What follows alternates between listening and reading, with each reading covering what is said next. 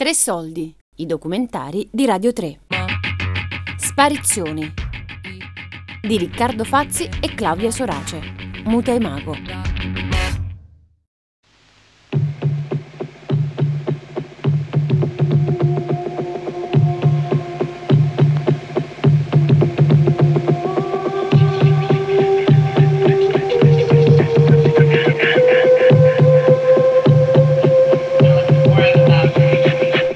Sparizioni, un programma a cura di Muta e Mago. Ogni puntata una lettera spedita ad una persona amica da un luogo remoto, dove Riccardo Fazzi e Claudia Sorace hanno deciso di sparire. Ospite della quinta puntata, Filippo Perocco.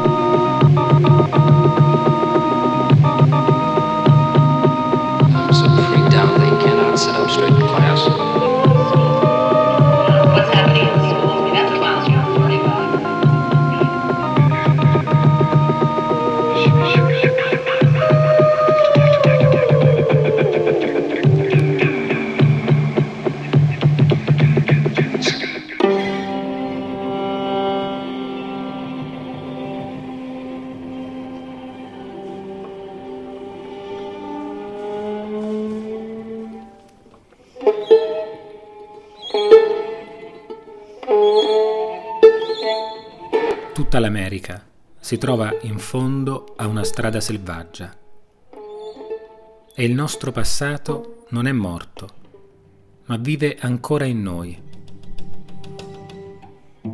I nostri avi avevano la civiltà dentro, fuori la natura selvaggia. Noi viviamo nella civiltà che loro hanno creato, ma in cuor nostro quel mondo selvaggio perdura. Viviamo ciò che sognarono e ciò che loro vissero, noi lo sogniamo.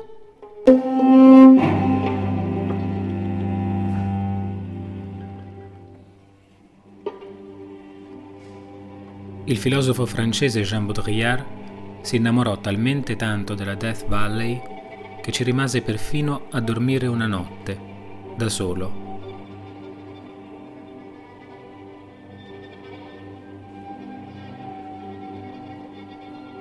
La Death Valley è sempre così grande e misteriosa. Fuoco, calore, luce, tutti gli elementi del sacrificio.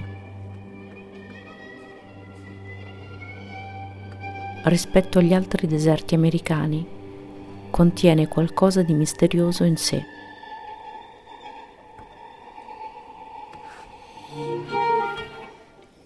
Per quanto possano apparire belli i deserti dello Utah e della California, questo è un'altra cosa, qualcosa di sublime. La soprannaturale foschia di calore che l'avvolge, la sua profondità rovesciata, sotto il livello del mare, la realtà sottomarina di questo paesaggio, con le distese di sale e le Mud Hills, la corona di montagne tutto intorno che ne fa una sorta di santuario interno, un luogo iniziatico che ha qualcosa della profondità geologica e del limbo, luogo dolce e spettrale un frammento di un altro pianeta, anteriore a ogni specie umana, portatore di una temporalità diversa, più profonda, sulla cui superficie si galleggia come su un'acqua pesante. Quello che intorpidisce i sensi, lo spirito, e ogni sentimento di appartenenza alla specie umana è il fatto di avere davanti a sé il segno puro, inalterato, di 180 milioni di anni. E dunque l'enigma spietato della nostra stessa esistenza.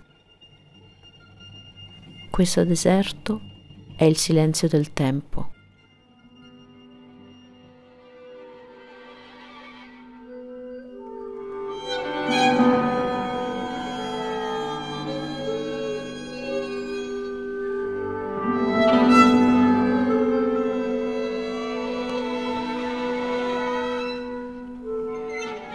Penso a Filippo Perocco, un altro nostro amico musicista e compositore. Lui lavora sul concetto di detrito, di resto, di sparizione, e quello che vedo qui mi fa pensare proprio a lui, alla sua musica. Devo ricordarmi di chiedergli se anche lui ha mai visto questi luoghi, se ha incontrato mai questa solitudine.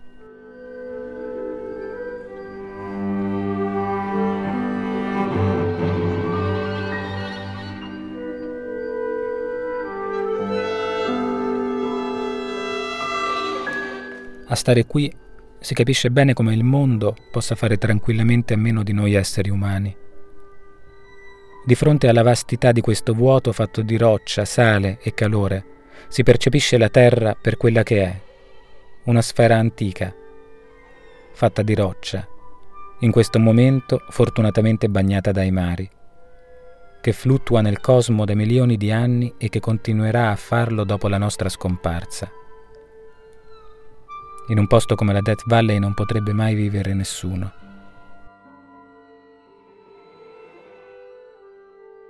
Ma non è detto. Noi esseri umani ci abituiamo facilmente a tutto. È la nostra salvezza, ma anche la nostra rovina. Mi vengono in mente i protagonisti del film The Turin Horse, Il cavallo di Torino, uno strano film di qualche anno fa, era russo o ungherese, non mi ricordo. Il film è tutto girato in una valle come questa. Un uomo anziano, un cocchiere, sua figlia e il loro cavallo abitano in una casupola al centro di questa valle. Non succede niente nel film se non il passare dei giorni, uguali, uno dopo l'altro, mentre intorno ai protagonisti tutto sembra lentamente spegnersi, sparire. Probabilmente la fine del mondo per come lo conosciamo sarà così, un decadimento graduale, una scomparsa lenta, nel film La fine del mondo ha gli stessi colori di questo paesaggio, un biancore grigiastro secco e vuoto di vita. È il vento sterile che soffia in continuazione, sollevando polvere. È il pozzo che si asciuga. È la luce elettrica che va via per la mancanza di benzina. È il cavallo che misteriosamente smette di mangiare. È il graduale sparire della comunicazione tra il padre e la figlia che piano piano smettono di parlare e perfino di guardarsi, preferendo contemplare, fermi e silenziosi, il non mondo che li circonda.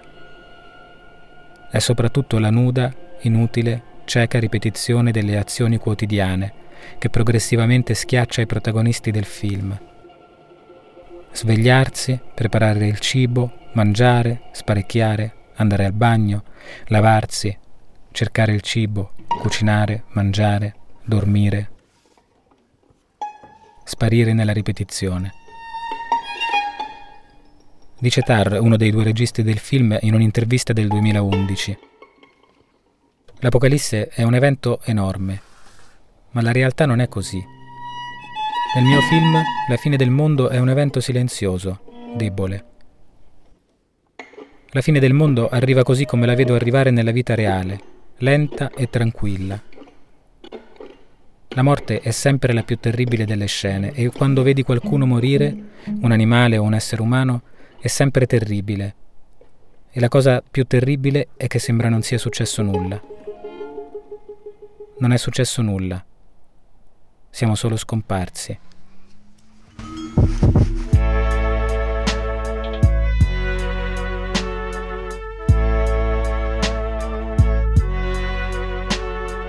Met me down on the boulevard. Cry on his shoulder, cause life is hard. The waves coming over my head. What you been up to, my baby? Haven't seen you around here lately. All of the guys tell me lies, but you don't. You just crack another beer and pretend that you're still here. This is how to disappear. This is how to disappear.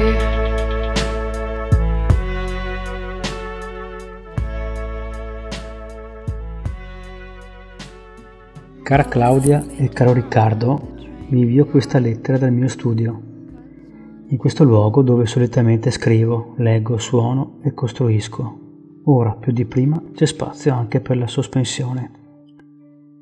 Si crea una nuova tensione tra il fare e il non fare. In questa prateria di tempo, guidato da un'apparente apatia creativa, mi piace osservare e contemplare questa linea che oscilla più lentamente. Il cercare di sfruttare appieno questo spazio temporale per portarmi avanti con i lavori, con i progetti, con le varie scadenze, non sempre risulta efficace.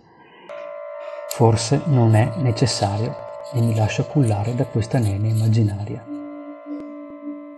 Posso reimparare a vivere il rischio di lasciarmi naufragare. Questo è il pensiero che persiste in questo momento. Ho un dubbio offuscato e paradossale, forse facile da immaginare. Mi domando se fosse quella di prima in verità la vera sospensione o forse semplicemente il rifiuto di contemplare la possibilità di sospendere qualsiasi forma di inutile sovraesposizione. Ma non voglio assolutamente scivolare in considerazioni che non posso controllare. Osservo, Cerco di immaginare una mappa senza prendere decisioni. Cerco di dare una misura alla consapevolezza delle cose che voglio continuare a fare. In questi giorni il rischio è quello di farcire e di riempire gli spazi, quelli reali che ci sono concessi in questa emergenza e quelli virtuali. A volte questo accumulo sembra una stonatura, a volte una banalizzazione, e lo era anche prima. Vorrei imparare ad ascoltare diversamente e per farlo dovrei stare in silenzio, anche se ora non lo sto facendo. La cosa più difficile da fare, stare in silenzio, è comunque un'opportunità per dare un senso a questa sospensione. Vorrei concedermi degli spazi dove sparire. Ci provo, con qualche difficoltà. Tutto questo accentua la convivenza con quelli che sono i miei consueti tarli che mi accompagnano da sempre nel fatto compositivo. Tra questi i concetti di detrito e maceria, di precarietà e di nenia, come persistente profilo di canto ridondante e lontano. Queste sono caratteristiche di fragilità che porto gelosamente sempre con me. In questi giorni, settimane, sto tentando di, di afferrare qualcosa, ma scopro che non è ancora il momento per farlo.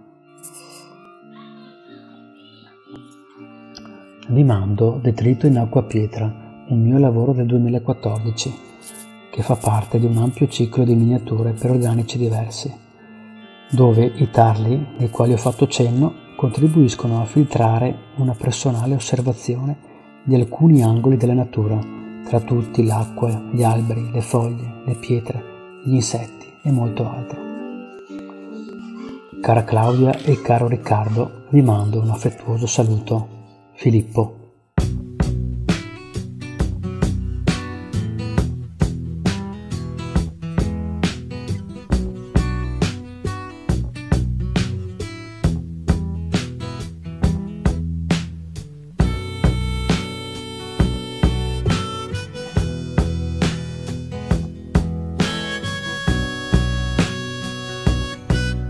Sparizioni di Riccardo Fazzi e Claudia Sorace. Muta e Mago.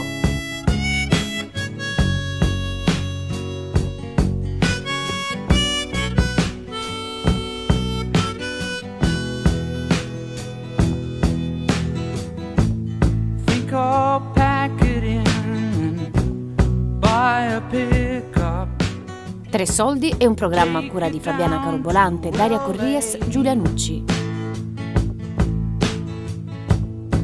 Tutte le puntate su Rai Play Radio. Start a brand new